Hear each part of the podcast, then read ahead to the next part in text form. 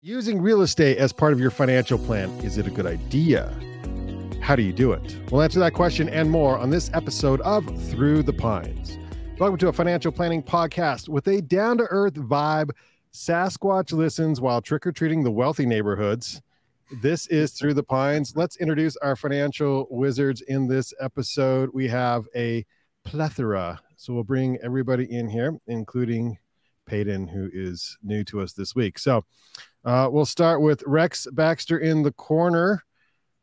Baxter, uh, go ahead and give away your contact information for your group. Please. Oh, plan planwithbaxter.com. You can website. go to planwithbaxter at ampf.com if you want to shoot us an email. So, love to hear from y'all. Yep. Below Rex here in the four square is Brandon, my my like okay. name here. Yeah uh, with the Y, Brandon with the Y, and then we have Dan here on the other side, and then we'll bring Paden in. Paden, you're our, our real estate professional for this particular episode. Uh, would like to encourage everyone to check out our Facebook page. We have a Through the Pines Facebook page. We also have an Instagram at Pines Podcast, and we have a YouTube channel. So thanks uh, to you, those of you who are watching us on the YouTube to get a few more subscribers. We just started the channel. I think we're at a fat 30 right now. So looking to get 31. That could be you. could be you. Subscribe to our YouTube channel at Through the Pines podcast on YouTube. All right, real estate as part of your financial plan. Is it a good idea to include real estate in your long term financial plan? Uh, Rex, you are the financial planner. Um, what like hero here? I mean i don't know what you, you know what you want to call yourself. Sure. Uh, let's, let's go with that. Let's, let's go, go let's hero. go the hero here. Um you know let's before we jump to, to Paden, let's let's figure like what are your what's your experience with real estate as as a financial included in long-term financial plans? I know i think you've seen most of your wealthier clients have a real estate some in somewhat in their portfolio uh, so, what are your thoughts on real estate uh, in a long term financial plan?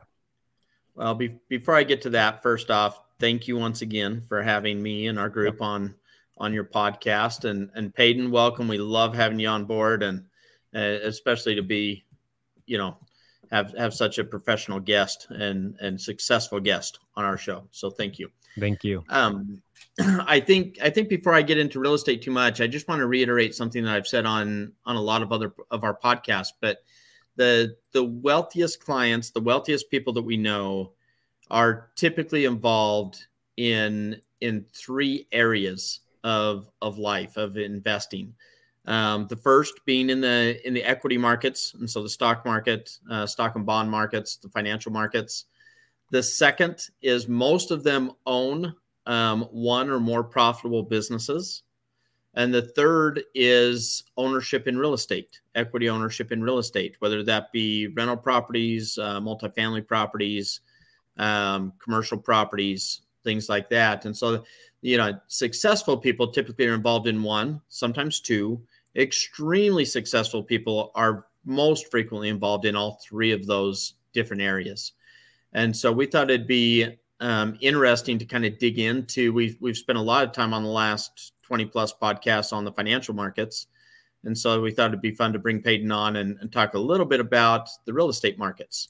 And so it'll be interesting to get his his opinions on that. I the, the other thing I want to I want to mention again is that the most successful people that we see typically have built their wealth not only through those three, but lots of times it's through concentration and and concentration again as a reminder is the number one builder of wealth and the number one destroyer of wealth. Meaning that if you look at somebody that's a that's a real estate mogul and has you know really made it in in real estate and that's created their entire net worth when we when we get an enormous market crash those people that are highly levered in the real estate market it may destroy their entire net worth and same thing with the financial markets. Those people that you know have all of their their net worth tied up in in one stock in one public company um, or private company and all of a sudden that part of the market takes takes a nosedive or something happens in that company with their sales and all of a sudden their entire net worth is destroyed. And so that's why we say that you know concentration can create and destroy wealth. Diversification protects wealth And so that's that's why we want to talk about real estate because real estate can be a very important diversifier in a financial portfolio. So, Rex, if you're if you're heavy in one of those three, what's the percentage of the other two? If you're heavy in one of those three, uh, and ultimately we'd like it a third, a third, a third, right? Okay. In yeah, in a perfect world. But I think anytime you start to get a, a, number of different measures, once you start to get over 20% of your net worth in one asset, so one individual stock, one piece of real estate, one individual business, then then that starts to be considered uh, fairly concentrated, and so that's that's a number that we want to pay attention to a little bit. Okay, so let's talk about real estate. Uh, Paden, uh, what what's the real estate market doing right now? Uh, when can you buy real estate? When's the best time to buy real estate? And and let's talk a little bit about investment properties. So let's switch to you. Awesome, thank you, Brandon and Rex, that was an awesome uh, intro and and going over the the three uh, buckets of uh, investments that you should have. I'm super heavy in the the real estate side, and I need to work on the the equity markets. Really, I and I have some businesses as well, so I definitely need to kind of shift that and mix that up a little bit. But real estate is like a huge passion of mine. I've seen just massive amounts of wealth be built through through real estate especially over the past few years it's been unreal to watch just this market and and and everybody's aware like the appreciation that we've seen um i interesting story i had clients this year they bought i helped them buy this house 2 years ago they just sold it it's been about 6 months ago but they made a million dollars on that house in a matter of two years. So just unreal amounts of wealth that that's being created. But again, it, it depends on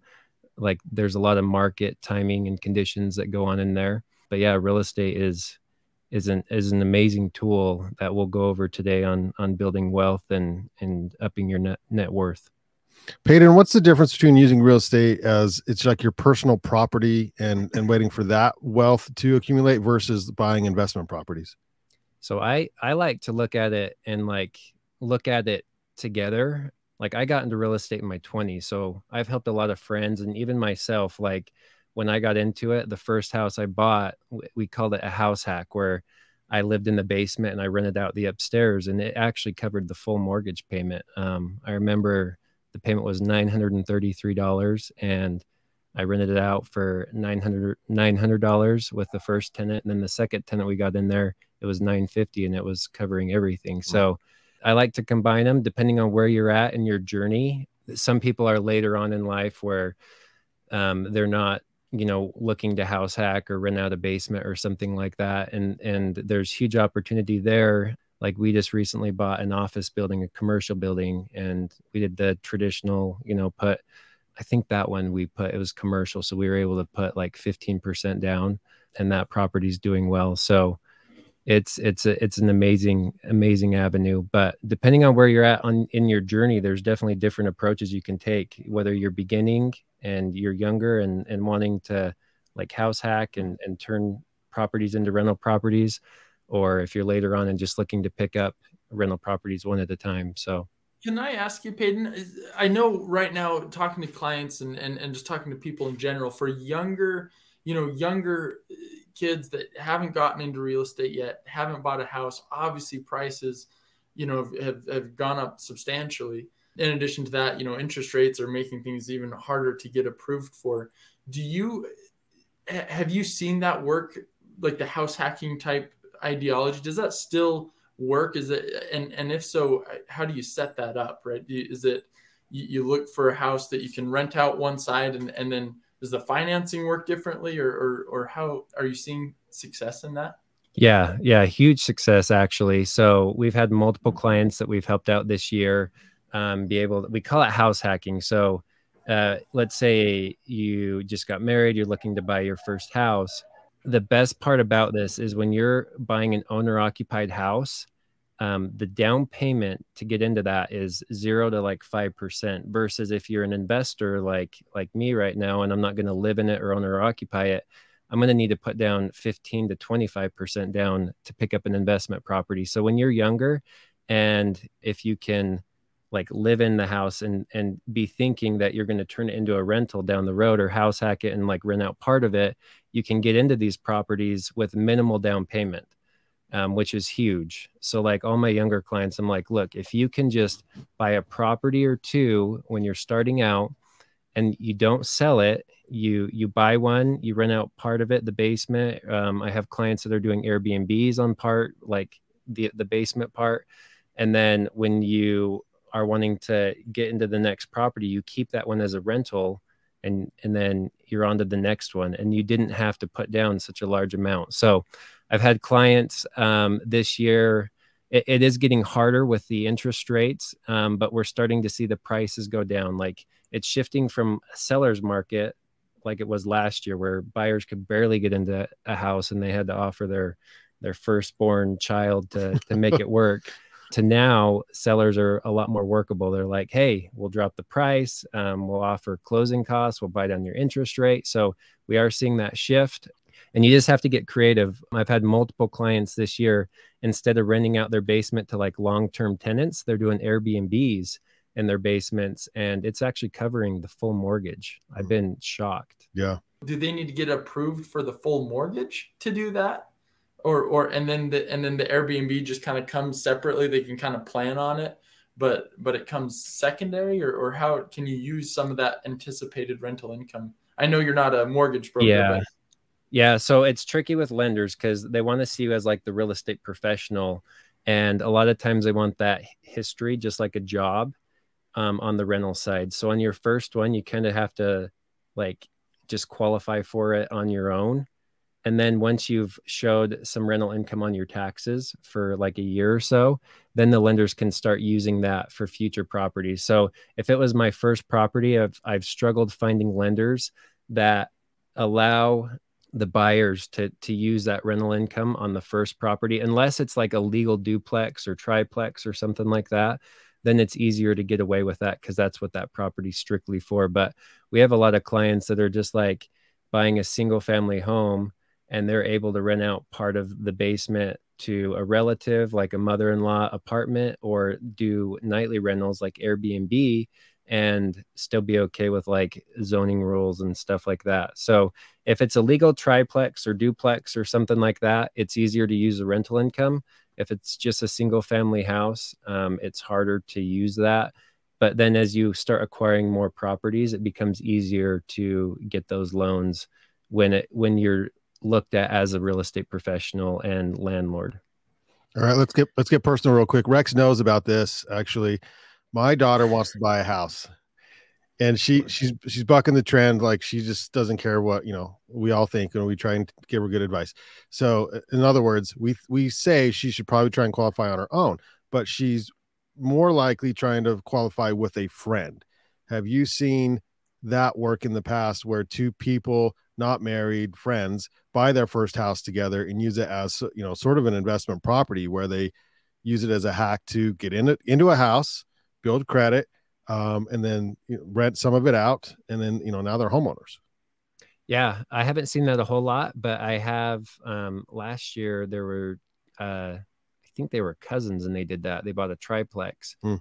and the cool thing with real estate, you can set it up to where like you own a share in the property, like 50%, and you can actually sell like that that ownership rights in in in the property. So you can do that. Um, and th- like that's what we want to see where the markets like prices have gone up so much and now rates are have uh, jumped up there. It's it's like harder for buyers to to justify the expense but but on the other side rents are going up. So the alternative is they go pay like i have a brother-in-law right now a single room in provo $800 a month for a mm, single room. yeah.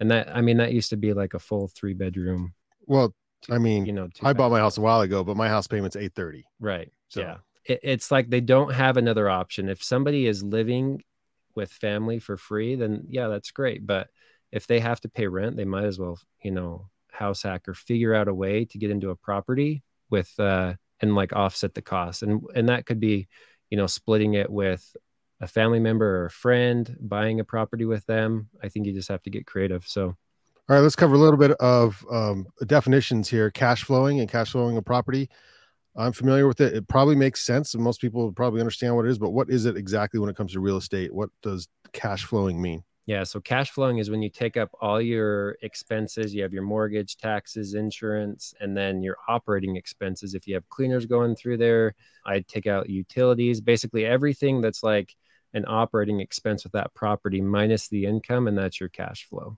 Okay, now I have a question that uh, you and, and and Rex and Co can battle on is it worth it to buy an investment property where your cash flow is under the loan amount so uh, it's a great house a great property um, the mortgage on it is 1500 2000 but you're only bringing in less than that to pay to pay the, the mortgage is mm-hmm. it worth it to buy it rex you want to go first Sure. Um, my my answer is most of the time instead of depends. um, and so you know, I, I think I think as long as the cash flow is not a strain on your finances to where you become cat, you know, house poor, to where if you get an economic downturn or your pay fluctuates, things like that, to where you're you're going to run into difficulty, then then I think it's fine to to be in a, a negative cash flow situation where kind of like Paden said on his first house example, where you know he's receiving nine hundred dollars in rent and the house payment's nine thirty five or nine fifty, you know, at for him at that time, what was fifty dollars a month in order to get the equity being bought by somebody else, essentially. Mm-hmm. And so most of the time, I I think that's not a huge issue.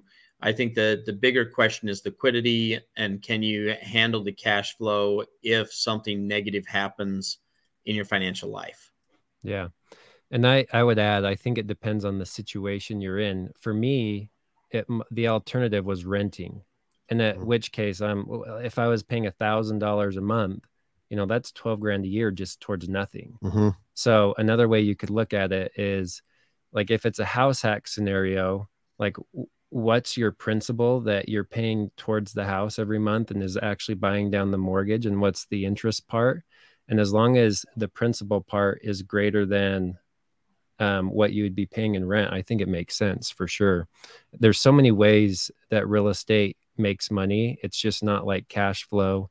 You have the tax um, deductions, you have the appreciation, the depreciation, the principal buy down. So there's just so many areas other than that, just that one. But if I was an investor right now, going to buy a property, and if it if I had to put a hundred grand down and I was going to lose a hundred dollars a month, that that in my mind's a little bit different because I'm not exactly saving money from like a like a cost of living.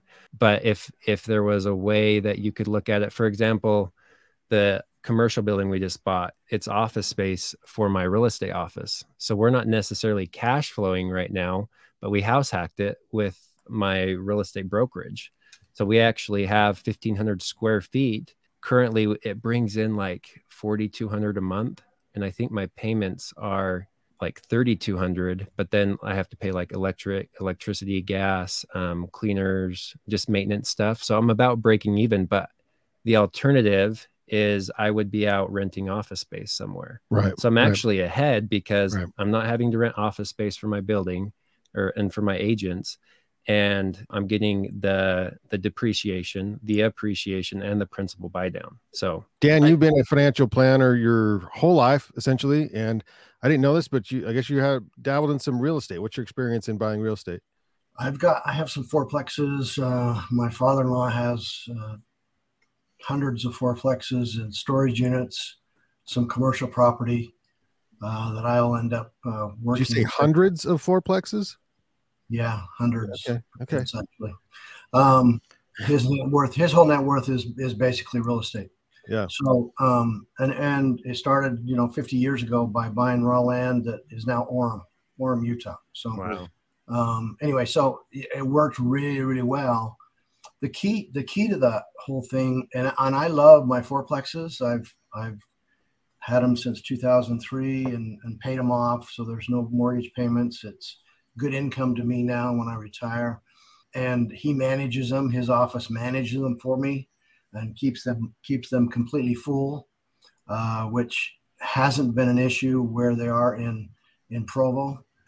There's a good market there because of the universities, and so it hasn't been a problem. I've seen other situations where the two things that scare me with real estate is is over leverage, too much leverage, mm-hmm. and a downturn, and and then having people move out to move to the brand new place across the street that they're doing for fifty dollars less per month. So those are the two things that scare me. But they, uh, having real estate as part of your portfolio or part of your net worth is is really important. I believe everybody, uh, just about everybody I know, uh, one of their biggest assets is their home.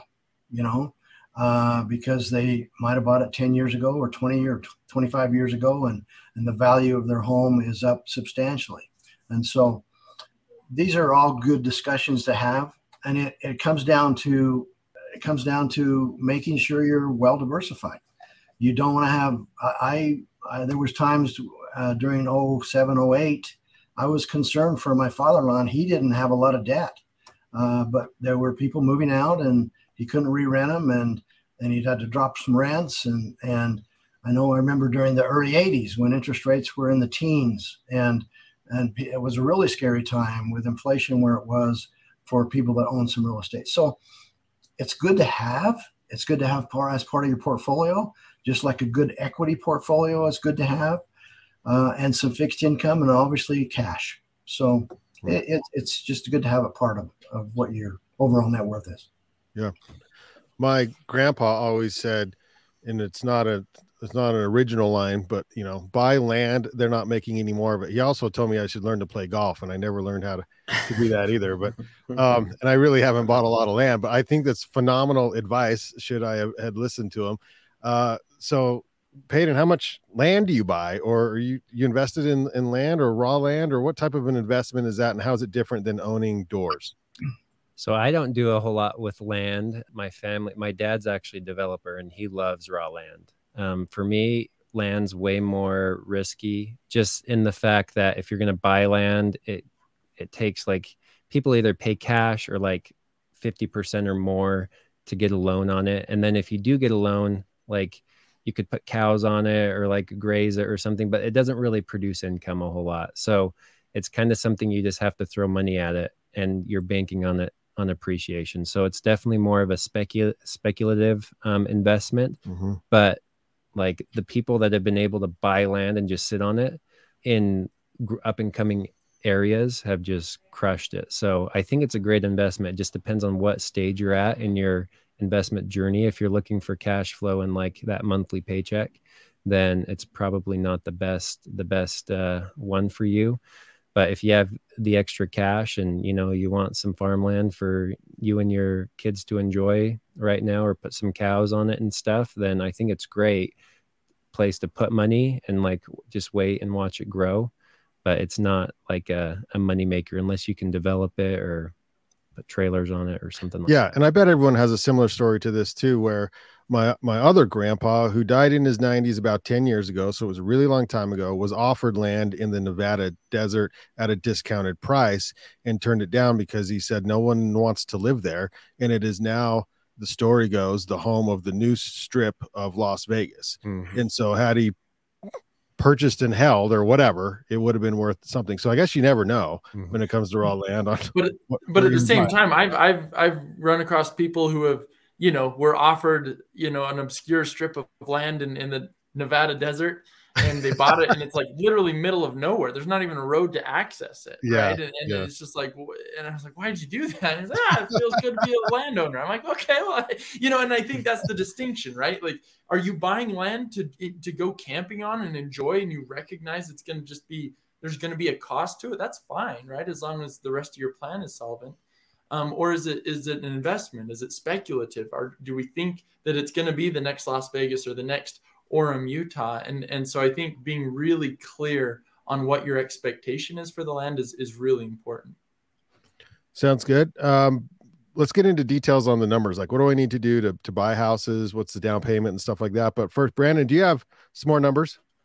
Yeah, you bet. I thought this was really interesting. JP Morgan did did kind of a I don't know what you'd call research piece on on the stock market. And obviously we're seeing a lot of market volatility right now. And, and what they did, they actually went back to 1971, you know, until today, and they picked out the eight sentiment peaks, right? So you got a, a, a, consumer confidence index, right, which essentially says how are people feeling about their future, the financial future, the markets, and and it's probably no surprise that that, that goes up and down, right? Sometimes people feel great, they're like, hey, sell everything, put in the in the stock market, we're going to make twenty percent per year. Other times people are saying, hey, sell everything, the world's coming to an end, and so what JP Morgan did is they took those eight sentiment peaks and then they tracked the 12 month rate of return following those peaks. And, and the average rate of return on those eight sentiment peaks was 4.1%.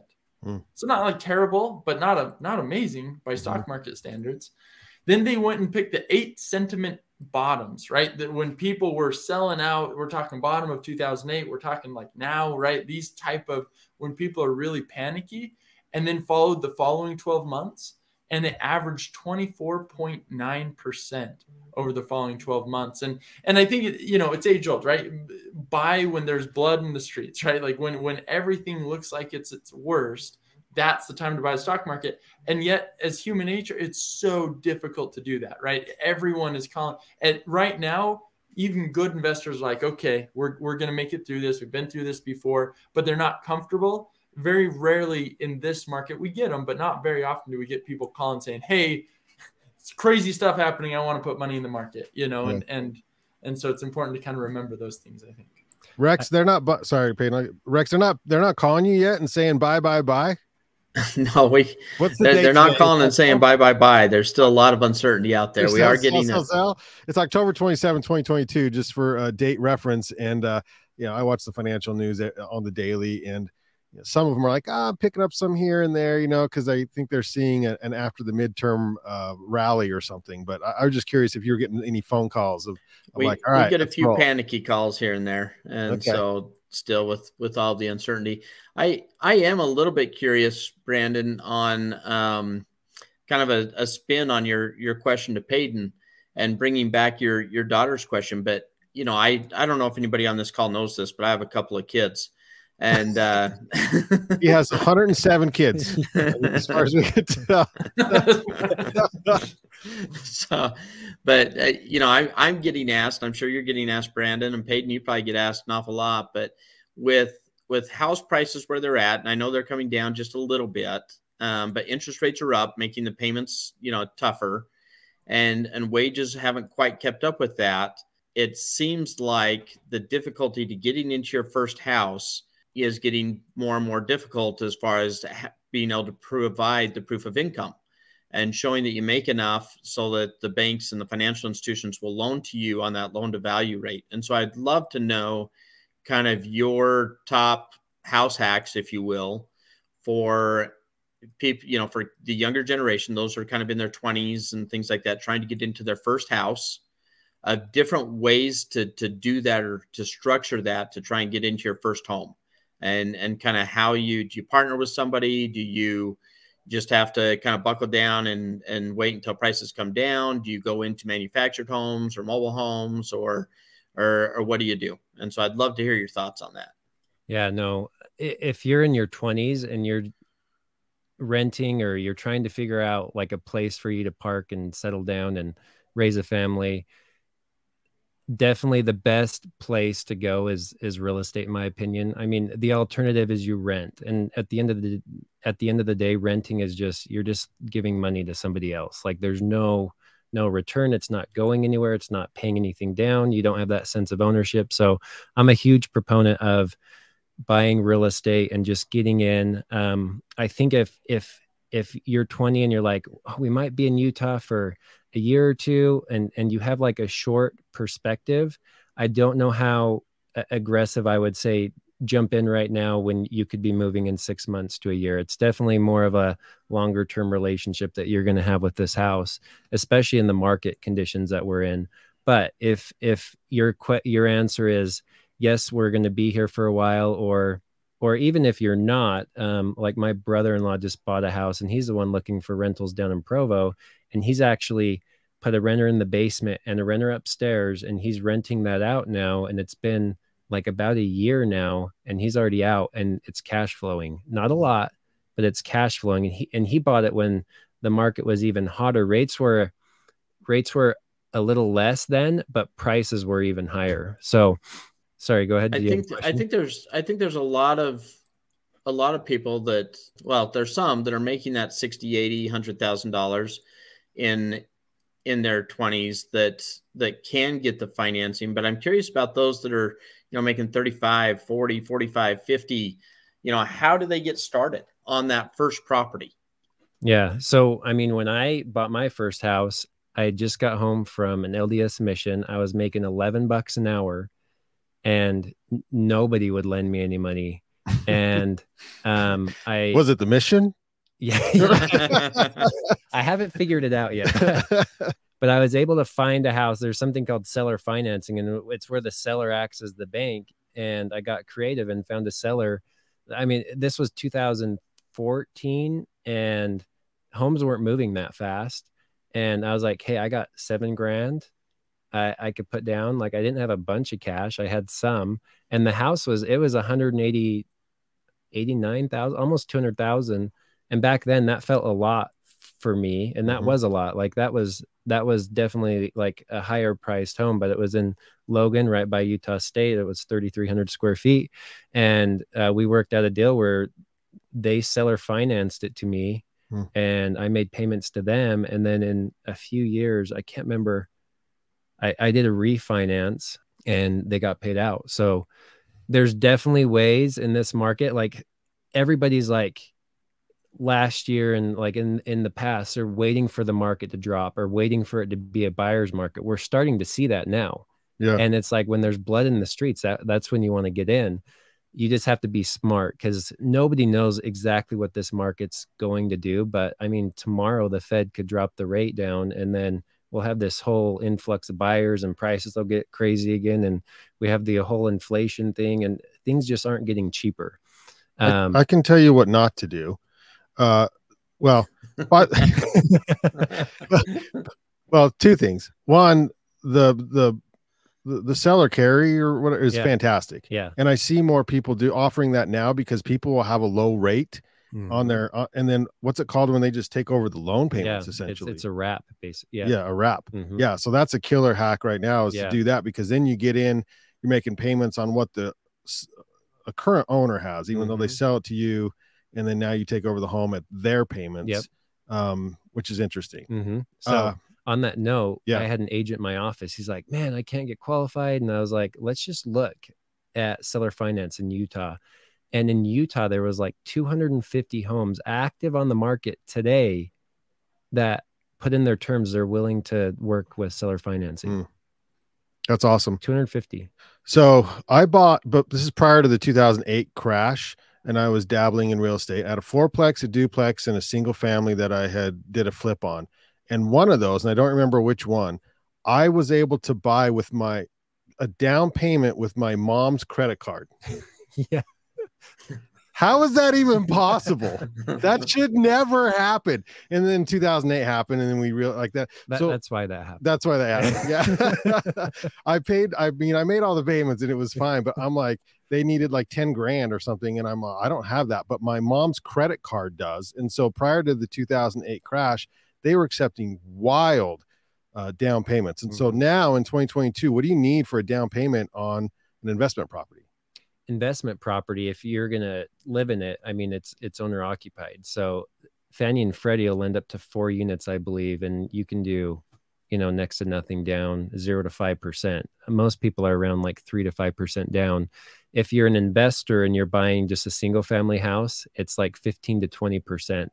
If you're going into to multifamily, you're going to be 20 to 25%. But if you go into the commercial loans, then they get like anything goes out there. But typically, commercial stuff, you're still 10 to 25%. When you say four to five units that Freddie or Fannie will will loan on, describe that. What does that mean? So that you could buy a fourplex, and and this is what like if if and I'm live in it and live in one of the units, and it's huge okay. because they can get into a fourplex that if you or, or I were trying, you know, wanted to go buy, we'd have to put 25% mm hmm down. They can get in for 5% down. Mm-hmm. It's huge. And then not only that, then they have three other units making payments, you know, towards the property. And so they might not be cash flowing then, but if you give it time, it's like when is the best time to buy real estate well when's the best time to plant a tree it's it's yesterday the second best time is now because every deal i've ever bought i'm like oh, i don't know like the numbers are are okay. Like i'm never like oh this is a home run. I mean there's been a few that i'm like have zero fear but it, it's a scary purchase. But once you buy a piece of property and then you have it for a year two years three years eight years like they just keep getting better and better. So if you buy a fourplex, do you have to qualify on the total loan amount without any rental income, or can you use the rental income that doesn't exist yet to qualify? Yeah, so on the fourplex, you could use the other the other units to qualify because it's it's a legal multifamily house. Okay.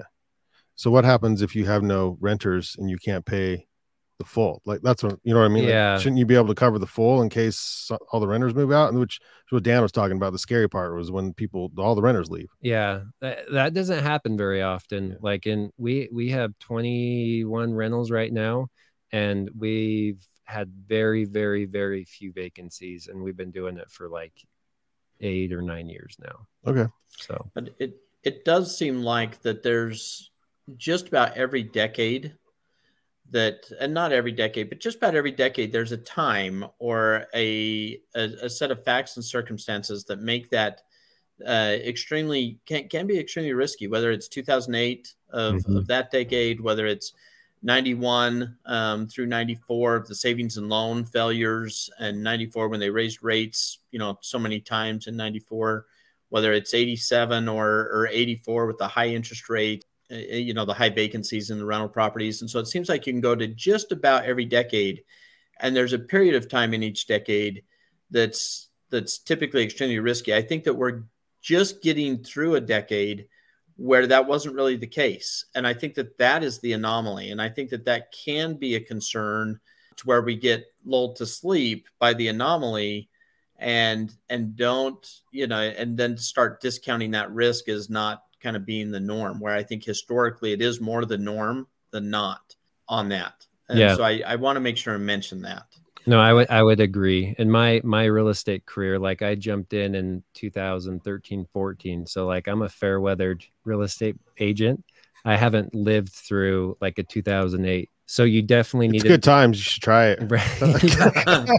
Don't do it. yeah, I'm seeing it. Like uh, it was a laugh a minute. I'll tell you. Yeah, a- yeah I lost all mine. So there's that. yeah, getting kicked in the stomach every single morning. Right. Yeah. So for me, I think you definitely have to be smart about it. You don't want to over leverage.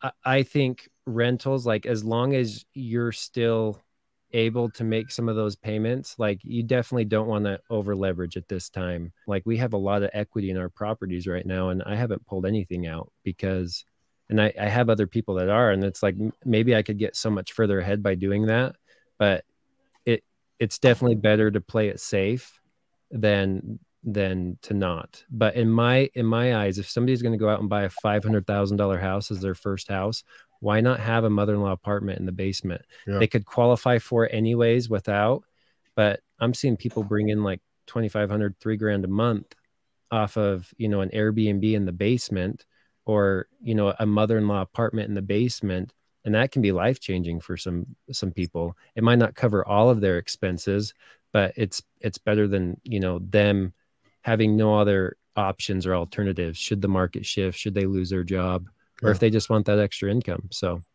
all right, Paden, what do you look for in a good investment property? They say you make your money or you make the, the, the deal on the purchase, right? So, what do you look for in a good investment property? So, oh, that's a that's a loaded question because everybody has different wants, needs, um, family situations.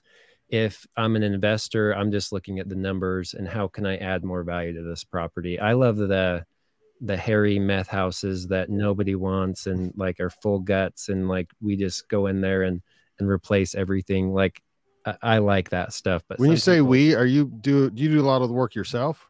Um, you contract out? no we contract a lot of it out. Okay. Um but i i i have my general contractor's license as well. Back before i sold real estate i was a framer and my dad's a general contractor so i've done a lot of construction. It, it really depends on what skills that buyer investor has you know are they uh, a first time home buyer just looking for a, a, good property to get into that they can convert and turn over into a rental. The biggest things for me is the location. And is that going to be in a good location in the coming years? Because should the market shift and we we you know we go into a recession and uh, you know we might already be in that um, depending on who you ask. But it's going to be easier to sell those properties that are in good areas and neighborhoods like those that value is not necessarily going to go away. So in Ogden right now, like I showed a property this week and it was like right next to campus. Like that's a good mm-hmm. location. It's yeah, great. Yeah. So um, there's there's areas, location's a big one, and then just the property. Is it going to need a lot of upkeep and work, like, or, or is it you know updated and new roof, new furnace, ace, you know all those things. Just a few things to look at. Let me ask you a quick question if I can, Brandon. So let yeah, me ask both yeah. Paden and Dan this because I was having a conversation with a with a client about this just earlier this week. But I've heard frequently that on on rentals that you should try and get a a cash flow to property value of around four to six percent. And so as as an example, if you had a half million dollar property then a 5% cash flow to value would be 25,000 a year of rental income or just over, you know, 2000 a month kind of thing on on rental income.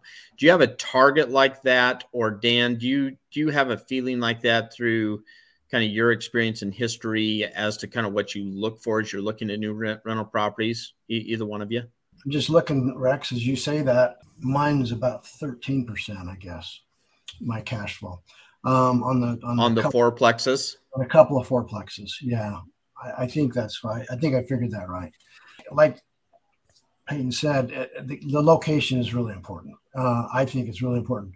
The neighborhood is really important. Um, how much you're able to put down and how much equity you're able to build is really important. When we first built these fourplexes, it was in an area that a cul-de-sac that that was not the greatest part of town, but but it had a lot of great potential uh, was going in uh, uh, in a few years, and there's a stop there pretty close, and so it, it, worked out really well for us as far as the the, the fourplexes I'm I'm thinking about.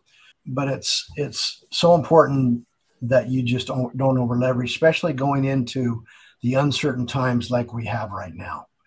I just remember how gut wrenching it is when you are sitting there looking at a fourplex and two of your people say, you know what, I'm moving back in with my parents.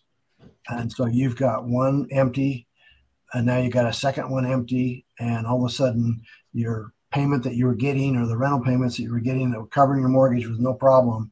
Uh, you're trying to find renters. You have to decide whether to lower the rent, and and and and you compare yourself against other properties. It just gets it gets dangerous if you're over leveraged. If you're not over leveraged, you can wait it out, and and that's the key that's the key, I think. So for me, um, a good number. I beginning. I was always looking at this. Was it's called the one percent rule, and if if you're going to buy, you want one percent of the property's value and monthly rent. If you can get that, you're doing pretty good. So if you're buying a five hundred thousand dollar property, if you could get five grand a month, like that's that's awesome. But those don't really exist anymore. so you have to you have to get creative. Um, yeah, our first property, like we bought a fourplex in South Ogden for two hundred and forty thousand, and like that was one of those ones. I'm like, this is a no brainer. The rents were six hundred bucks a unit, so it didn't quite. Or we actually, it was like that that one percent rule, but but right now, those numbers are just so hard to hit. Um, another one that I look at is like your cash on cash return. So like what's the return you're getting off of the cash that you're sinking into this? And and that could be your down payment like just all your costs to get that property up and running. What's going to be your rate of return on on that cash? Because you want to put it to work. You want it to go somewhere um, that it's going to work for you and bring back a return and so that that's a number i also look at or rex you might know this this person we got a question uh, if you try to get a mortgage loan, but you only have five to seven percent to put down, would it be better to go for a conventional loan or an FHA from Baxter? I'm assuming that's on your your first home. Yeah, that would that I'm sure that that would be his question. yeah. So Paden, you have thoughts me? on that? Yeah, yeah. yeah. Um, anything if if you have five to seven percent down, that's conventional. Okay. Um, if if you're less than five percent, that kind of puts you in the FHA realm. But typically, conventional is a little bit more favorable if you um, have you know five plus percent to put down. Okay, well, I I like Instagram, um, and I think I mentioned this on the previous episode that I've seen people, real estate professionals. I have no idea if they are in real life, but on Instagram say, "Oh, put the least amount down as possible and let you know and leverage your cash flow." Mm-hmm. I guess so. Yeah. Uh, Rex, what are your thoughts on that? Uh, put more money down, less money down, and then I, I want to get Paden's thought on that as well. Yeah, yeah. So my my opinion is like to, to echo Dan and and and Paden that uh, you know leverage is a dangerous thing, and so if you're if you're going to lever up as high as you can, then then that can be dangerous, especially if you don't have the cash flow on the side or it's coming in from a secondary source to to cover to cover those payments. I think if you have an extremely high risk tolerance and the the fluctuations of of the real estate market and the fluctuations in your in the rental income, whether they're rented out the units or, or the bedrooms or whatever the case may be, if if that's not an issue for you, then then I think you can take on a little bit more risk. But I do think that that can be a very dangerous thing, and I and I think that people kind of talk themselves into that more times than not. And it's it's interesting because two of the things I find really interesting on on real estate is is one real estate prices aren't shoved in front of your face every minute of every day like the stock market is right? You can look up and see what apple is trading at any time of the day whether you're up down whether you made money you lost money uh, or or any other stock that's out there. And and so i think that's one thing that's different about real estate is it hides the fluctuations of the of the real estate market. The other thing that i think is is interesting about real estate is leverage is if somebody were to lever up a stock portfolio to the rate of 97% or something, would they make money over time? Very possibly. And and they could, you know, during a bull market, they could make a lot of money. During a bear market, they would they would lose their shirt. And depending upon how you're invested, you could actually go backwards and and you know end up bankrupt or something like that. And and yet in real estate, it's interesting because people don't view that as the same risk. And and the psychology of that has always been extremely interesting to me that people are very comfortable leveraging up real estate, but nowhere else in their life are they very comfortable levering up anything. And which just makes me think that they're they're not fully understanding the amount of risk that they're taking on that real estate. That if they really understood the amount of risk that they're taking, they probably wouldn't do it. So that that's my two cents on that. No, that's a good take. So if you have extra cash, should you put it towards the loan or save it? And I think back when rates were like 3%, everybody was like, hey, just keep that because you can go, you know, invest make a difference. Yeah, invest yeah. a difference and make more money elsewhere. Now that rates are, you know, seven ish percent, like you're definitely going to see that that help in in the payment by by putting that extra money down but i think i think it depending on the situation like you definitely real estate is an investment where you need reserves. You need to have reserves for if the furnace goes out, if you need a new roof, um, if you have a tenant that's uh, not paying rent. Like you just you need some reserves. It's not it's not a game or a space you want to get into where you don't have reserves. So I think it's important to have some reserves. And then another thing that I have clients look into is could that money be used as like capital improvements into the property. Say there was a, a space in the basement where you could add, add, an extra bedroom or bathroom or even a kitchen down there and then kind of like split it up and make it into two units instead of one.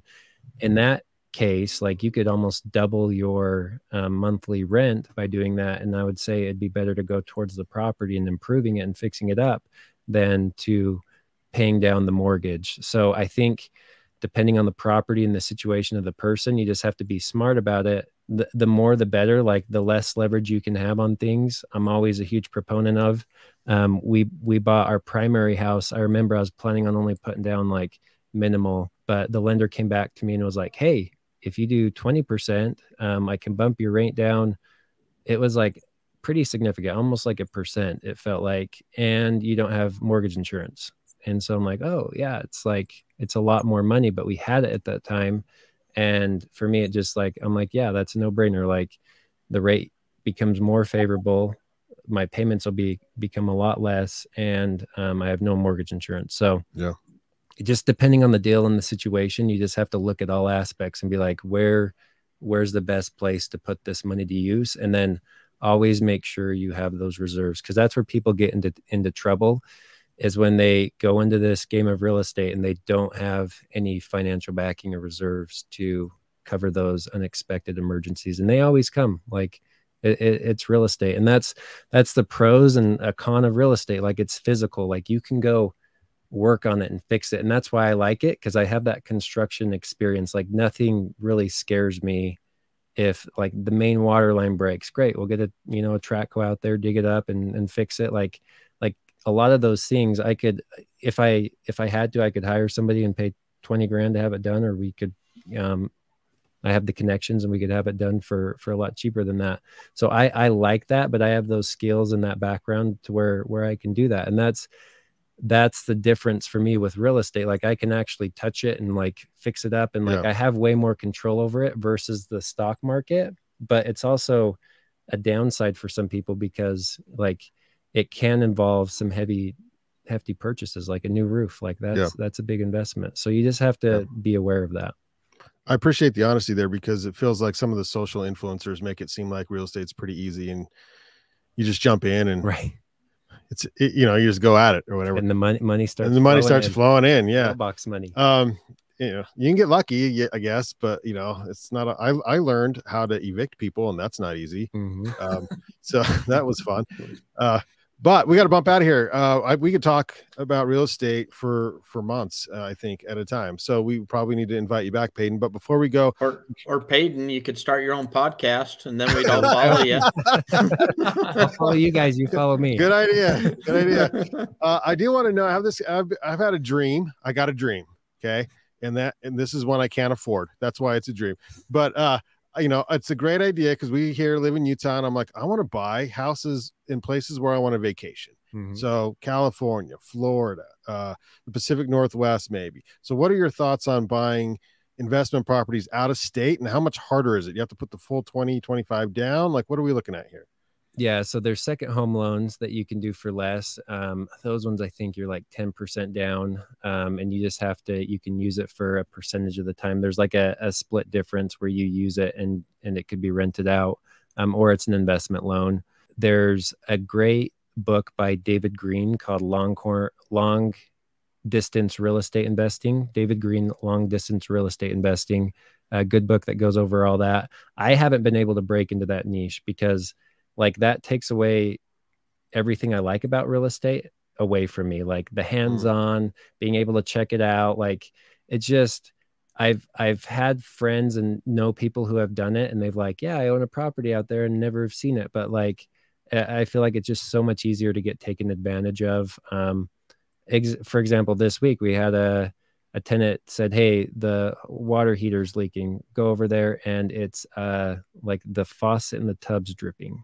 And I'm like, this this is different than the water heater. so yeah, like I, not the same thing. I like I like that like just being close. Um, and I've had clients uh, like we live in Eden, and a lot of people have second homes there, and watching them go through like just the the managing a property from a distance can be hard unless you have the right team. So if you can find the right team to buy a property in a different area that you love, I think go for it and I've thought about that a lot. Like, oh, I like going to Costa Rica, and we just went to Puerto Rico. Like, it'd be cool to own properties all over these different areas, but that's like a mini business in every one of those areas. You got to have all the contacts, property manager. Like, it just it brings on so much more like work and just a lot of complexities. Yeah, yeah. Versus, hey, I'll build uh, a network of you know a portfolio here in Utah and then I can use you know the cash flow and the income to travel and rent an Airbnb in Puerto Rico or whatever.